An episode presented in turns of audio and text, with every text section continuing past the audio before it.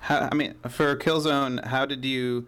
I mean, I, I, love the score because it has a. I mean, it has an electronic element, but also has a huge orchestra element. How, I mean, how did you decide that was the sound to go with, and not you know the settle settle on a generic, you know, very synth based score that most video games have? Yeah, um, it was it was kind of just finding my feet really because um, I knew that I wanted to do something that was orchestral, uh, but at the same time had enough um, beefiness to it that it could kind of compete with all the you know visual onslaught that was going on you know right. with, with, with all the guns going off and, and, and also on screen there's so much stuff happening and so mm-hmm. I, kn- I knew that the music needed to compete with that and I also knew that uh, a straight orchestral score was probably not going to be quite powerful enough to, to compete with that so next to that because it's sci-fi as well I felt that it needed some electronica influences and, and some right. harder edged sounds so for the in-game it's very much a 50-50 mix between the two where on some occasions the orchestral stuff will take over a bit more, and then on other occasions it will be almost purely uh, electronic. Um, and and also budget-wise, there wasn't a budget to do uh, a full orchestral score for the entirety of the game, so mm-hmm. we very much decided, okay, all the in-game music is going to be done with MIDI and samples, and then all the cutscenes and the and the main menu music is going to be done with a live orchestra, uh, mm-hmm. because there's a as you as you as you know, is that there's an, an, emotionality that happens when you have live players in a room playing a theme. You know, it could be a, a very simple four-note motif, but you know, there's no way with samples I'm going to get anywhere near the kind of sound that you get when you just get a whole bunch of people playing together in a room. You know, right. it's it's. I mean, samples and technology is getting better and better, but to really get that uh, emotional stuff in there, I, I, still feel that it's it's very difficult to uh, to achieve with just MIDI and samples. Mm-hmm. Um, and so that's kind of the decision we made: to keep the orchestra for the cutscenes, and uh, and keep the MIDI and samples for the uh, interactive in-game music.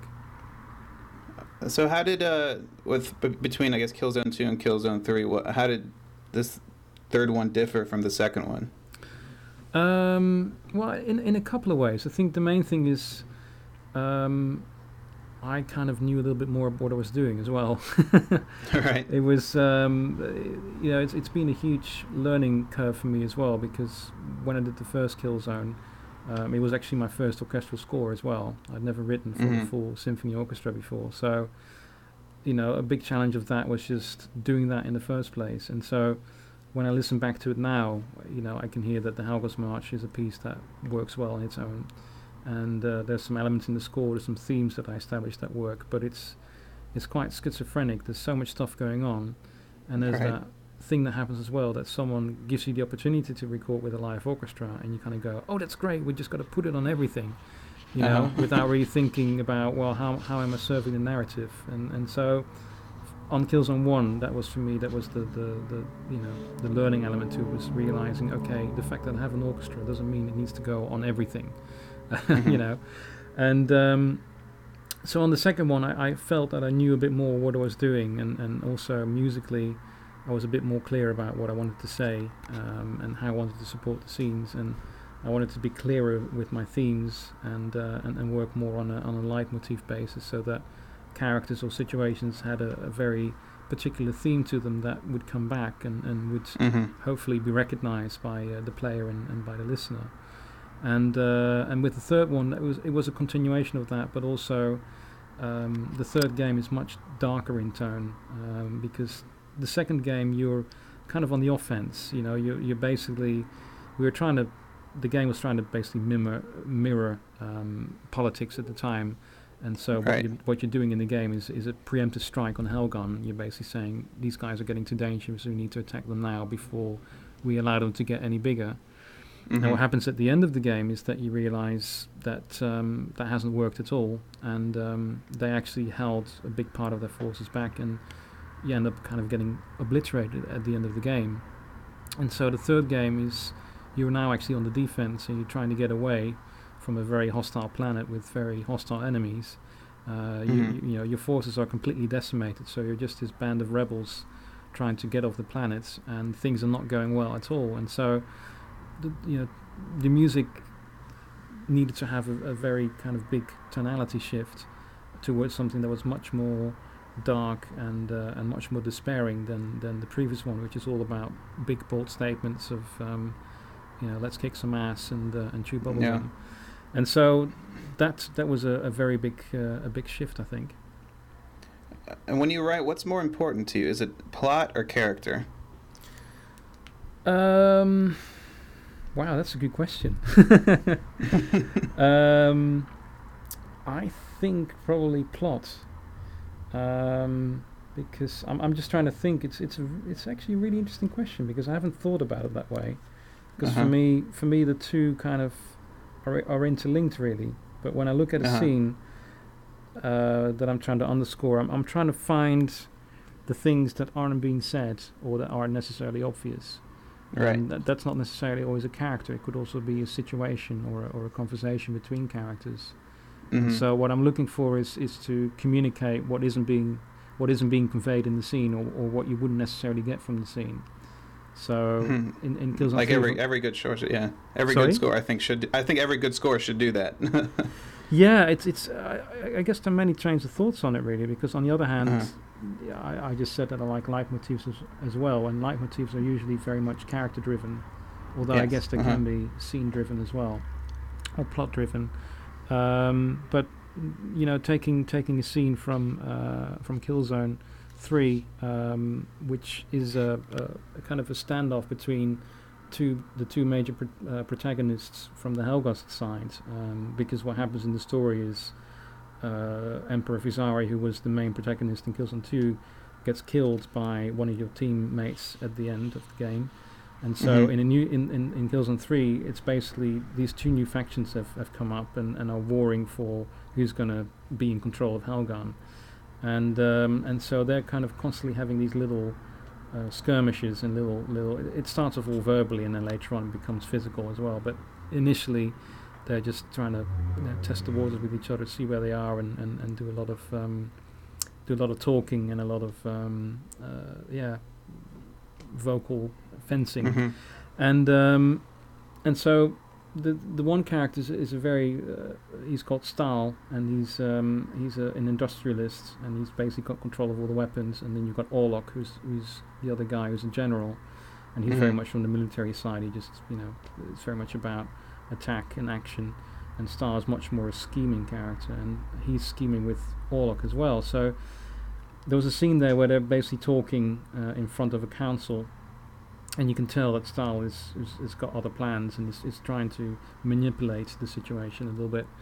And so the music was very much about driving that point home, and, and because when two people are talking musically, there isn't necessarily that much you can do uh, Right. apart from you know trying to convey the hidden meaning. And, and in that scene, it was very much about showing and, and, and letting the audience hear, well, this guy is not, you know, he's not who he seems. You know, he's saying he's got the best ideas for you know what everybody needs, but actually he's he's all in he's all in, in it for himself, and, and that Mhm. was basically what the music is trying to do. So in that sense, I think to answer your question, I think it's very much a plot-driven approach, I guess. Okay. Um, I, I mean, for uh, for you as a composer listening to your music, I love your sound. You have you know a very unique voice, and uh, some of the stuff for Killzone 2, I haven't you know heard much for Killzone 3, just from the demo. But uh, Hmm. I would you know I would you. love to hear I would love to hear your music you know behind you know feature films. Is that like a direction that you'd want to move into? Yeah, definitely. Um, I mean, I, I don't think I'd ever want to leave the games industry behind just because I really like working with games and I like the technical Right. aspect of it as well. But there is something about writing for a scene that you know is linear, which is always Mhm. the exciting thing about working on cutscenes and, and developing a theme that you know is going to come back exactly the way you intended to. You know, when you're writing in-game music, the, you know the, the game dictates how that music is going to be played back, so you have some control, Right. but it doesn't always come out in, in necessarily the best way for someone to listen to. Mhm. Um, but when it's in a film and, and, and the way it can complement uh, a, a film and, and the story is uh, is something that really really excites me. And so, no, I'd love to I'd love to do film. And uh, yeah, if uh, if the if the opportunity would arise, I would uh, I would definitely um, grasp it with both both hands. and uh, I mean, I and I always like to ask composers uh, this question. If I mean, if you had the chance to rescore any film ever made, with no disrespect to the original composer, uh, which film would you pick? Oh, sorry, you're just dropping out a little bit again. Oh, sorry. Are you still there? Um, if you had the chance to score any film ever made, you know, with no disrespect to the original composer, which Mhm. film would you pick? Um, wow, that's a good question. Um, well, funny enough, I think it would be. Um, I wouldn't mind. It would be a very difficult film, but Witness with, uh, with Okay, Harrison Ford. right. I don't know if you remember that film. hmm I love the film. So you're dropping out a little bit. Sorry, no, no. I, I, can you hear me? Yeah. Okay. Yeah, Witness. Uh, no, I love the film. It's a great film. Yeah, and um, and I mean it is. It, it's funny. It's a score that I've learned to appreciate over time. When I initially heard it, because it's it's a synth score basically by Maurice Maurice Jarre.